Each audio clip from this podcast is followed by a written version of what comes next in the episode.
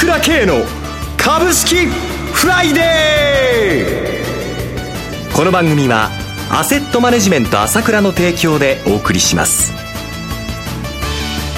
皆さんおはようございます。岡本留美子です。朝倉慶の株式フライデー。今朝も朝倉慶さんにズバリ経済概況を解説していただきます。早速、アセットマネジメント朝倉代表取締役経済アナリストの朝倉慶さんと番組を進めてまいります。朝倉さんおはようございます。おはようございます。よろしくお願いします。よろしくお願いします。日経平均株価は先週末からおよそ772円も下落しています。昨晩ニューヨークも急落しました。この1週間いかがご覧になっていますか？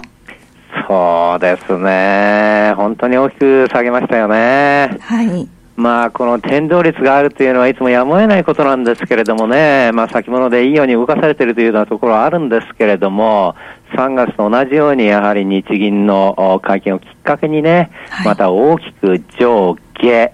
動いてるんだけど、動かされてるという部分もありますよね。はい。また、為替も円高に触れていますね。そうですね。今日はナスダック、アメリカの方の株が安くてね、で、再びやっぱり円高という株を売る、円を買うという流れが出てきちゃってますよね。はい。ただ、アジア、上海は1ヶ月ぶりの高値、ハンセンは3ヶ月ぶりの高値を取っていますよね。そうですね。まあ、あの、中国市場の方は、あの、まあ、一応中国の方にね、上海市場の方に外国人が買えるような形にしてくるということになりましたので、まあ、これ交換してるんですけれども、まあ、私は上海の方はそう長続きはできないと思っています。反面、インドの方も上がってるんですけれども、こちらはまあ、いわゆる新政権の期待というのがありますから、はい、まあ、こちらはまあまあの形でいくんじゃないかなと思いますかね。はいでは CM を挟みまして詳しく急落している背景について解説していただきます今朝倉慶が熱いその鋭い分析力で注目を集める経済予測のプロ、朝倉慶が代表を務めるアセットマネジメント朝倉では、日々の株式情報を無料でリアルタイム配信中。アベノミクスで上昇した株式相場、投資家はここからどう対処すべきか。迷ったら朝倉慶。キーワード朝倉慶で検索を。アセットマネジメント朝倉は、証券取引、金銭有価証券の予託貸付行為は行っておりません。また、情報提供する金融商品のお取引では、相場変動などにより損失を生じる恐れがあります。取引説明書、契約締結前交付書面など十分にお読みいただき、ご理解の上お取引ください。金融商品仲介業者登録、関東財務局長、金中第605号。では朝倉さん、日本だけがこれだけ株価が大きく下落している背景は、どのようなことが起こっているんでしょうか？まあ、日本だけというわけではありませんけれども、はい、ここの直近は、まあ、いわゆるその日銀に対する失望というのがあるわけですけれども、やはりアメリカの流れを受けているという部分も大きいですよね。はい、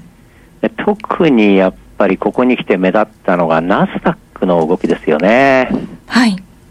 今日また129ポイント安で3.1%安くて、まあ、いわゆるモメンタム株と言われているフェイスブックとかね、PR は割高なんだけど人気のある株っていう、まあ、こういった株が大きく売られてきてるわけですよね。はい。この辺の背景、えー、それから日本にも通じる話があるんで、この辺していきたいんですけれども、はい、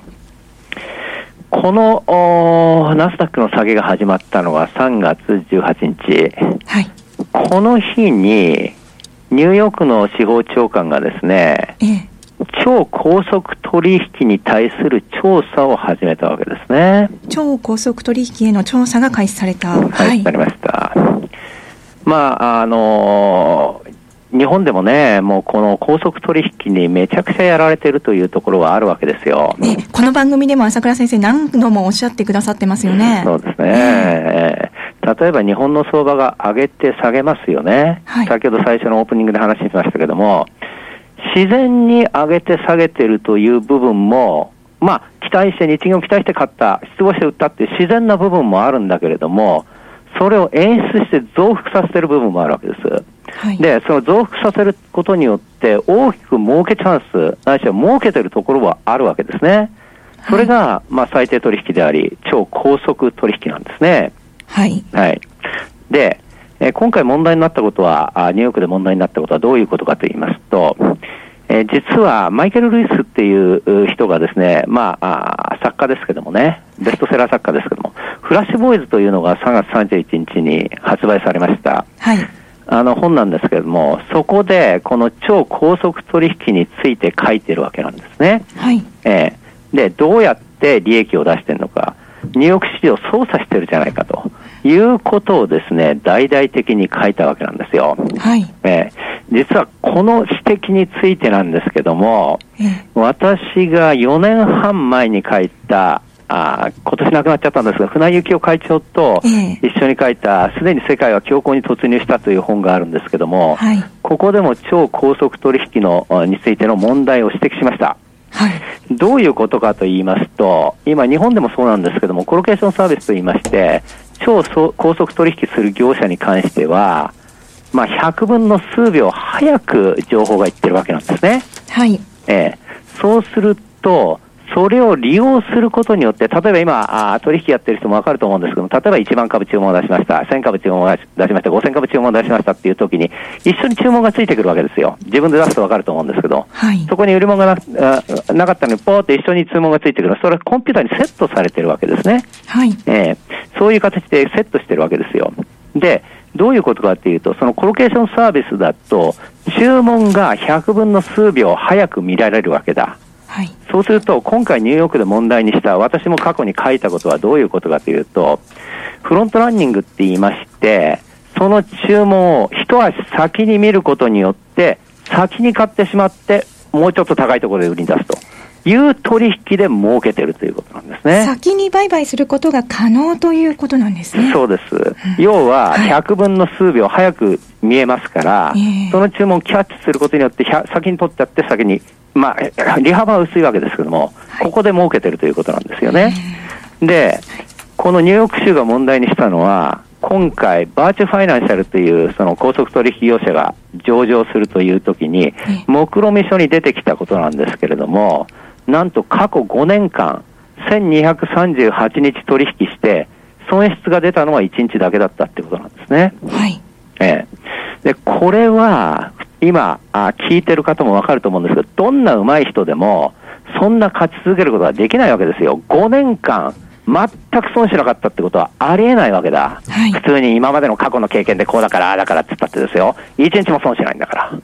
これはそういうからくりがあるんだということをマイケル・ルイスが指摘しました。私は4年半前にこれ指摘していることなんですけれどもね。はい、要は、そうやって早く注文を見ることによって、本来は投資家はもっと安く買えるとこだったのが、ちょっと高いところで買わされちゃってる。それが積み上げられることによって、超高速取引業者が儲かってる。で、これは日本でもこうやってどんどんどんどん相場を動かしますね。で、彼らは買いだけやってるわけじゃない、売りだけやってるわけじゃない、売り売り買い、売り買いをやってるわけですよ。はい、その中で、そういう取引を増やすことによって利益を得てると。こういう問題があるということを指摘されたんですね。はい。では一旦お知らせを挟みます。株式投資に答えがある。株高だからといって必ず設けられる保証はない。だからこそプロの情報が欲しい。そんな時に朝倉慶。経済予測のプロ、朝倉慶の情報は、アセットマネジメント朝倉のウェブサイトで、日々無料でリアルタイム配信中。迷ったら朝倉慶。キーワード、朝倉慶で検索を。アセットマネジメント朝倉は、証券取引、金銭有価証券の予託貸付行為は行っておりません。また、情報提供する金融商品のお取引では、相場変動などにより損失を生じる恐れがあります。取引説明書、契約締結前交付書面などを十分にお読みいただき、ご理解の上お取引ください。金融商品仲介業者登録、関東財務局長、金中第605号。では引き続き朝倉さんよろしくお願いします。そうですね、はい、それはちょっと分かりやすく言いますと、昔は証券会社のバダチっていう人がいて、ええ、ポストでこう売り買いして、例えばソニーならソニーのポストっていうところに証券会社の人が張り付いてて、で、そこの板を見て売り物ちょうだいっていうような感じでやってたんですね。はい。で、そうすると、ソニーのそのポストに近くにいる人が、例えばソニーの材料が出たりすると、各社が買いに来て、わーってそこに買いに来ようとするわけですよ。はい、そうすると、近くのソニーのその板の近くにいた人が、そのリボン全部ちょうだいねってポーンともらっちゃうんですね。はい、そうすると、後から来た人がわーって買い来ても、全部その売り物先にもらっちゃってるから、あとはその高いところでどんどんどんどん売り出すということで、自動的に儲かっちゃうというところがあるわけですよ。えええそれと同じで、早く注文状況が見えるということは、いくらでも投資チャンスがあるわけなんだ。はいこれを超取超高速取引業者には便宜が与えられているわけです。だから、儲かるのは当たり前で、ここに問題があるってことにニューヨークがメスを入れた。はい。ないしは FBI が調査に入った。そのために人気があってどんどんどんどん動いてるような、いわゆるモメンタム株、モメンタム株、フェイスブックみたいな株が急落してきた。それとともに、このニューヨークの司法長官はこれについて何て言ったかっていうと、通信時間、待ち、通信待ち時間最低取引って言ったんですね。通信待ち時間最低取引。要は時間差で儲けてるよということを、司法長官が言った。FBI が調査に入った。となるとですね、ここの取引に関して、超高速取引業者が自粛する、ないしは今後どうなるかわからない。ということで急落してきたというのが今回の流れなんですよ。はい。ええというと、この流れはですね、まあ日本の方にも、波及してくる可能性っていうのはやはり十分あるということなんですね。から、ずっとこういうことが超高速取引業者によって行われていると、来たということも事実なんですよ。日本では、えー、先物の取引の4割近くが欧州系の2社で、もう毎日のように売り買いされてます。これ知ってる人は知ってますけれどもね。で、先物を上下上下も毎回のように動かされてるわけですよ。はい、なぜ日本の市場がこれほど動くのかって。そんな材料もないのになぜ動くのかっていうと、ある意味、高速業者がやり放題になってると。まあ、野放しの市場という部分はあるわけですね。それから、先ほども言いましたように、いっぱい儲けチャンスが彼らにとってはあるわけです。はい、これが今の現状なんで、えー、ニューヨークからこういう子たちが出てきましたよということが、波乱を含めてるということと、まあ、日本は相変わらず、これを利用して今、さなかだ。その取引やられてるさなかであるという部分もあって、上下、上下が激しいんだと。ここもですね、一つ理解しておく必要があると思うんですよね。はい。はい。では今後注目されているポイントなどはございますでしょうか？そうですね、直近はやっぱり、どうしても普通に考えて日銀の政策がどこで変わるかというようなところがポイントになりますよね。黒田さんがあまりにこう、正直にあの自信持って言い過ぎてしまったので、はい、ちょっと投資家はですね、引いちゃったっていうか、これじゃあ金融緩和しばらくないなということなんで、やっぱり日本のポイントとしては、この緩和がいつまたあるのかということに焦点っていうしかないですね。それまでちょっと低迷した形が続きそうな試合ですね、今のところは。はい。朝倉さん、今朝もありがとうございました。お話は、アセットマネジメント朝倉代表取締役経済アナリストの朝倉圭さんでした。私、朝倉圭が代表を務めます、アセットマネジメント朝倉は、SBI 証券、楽天証券の口座開設業務を行っています。私どものホームページから両証券会社の口座を作っていただくと、週2回無料で銘柄情報を提供するサービスがあります。ぜひご利用ください。それでは今日は週末金曜日、頑張っていきましょうこの番組は、アセットマネジメント朝倉の提供でお送りしました。最終的な投資判断は、皆様ご自身でなさってください。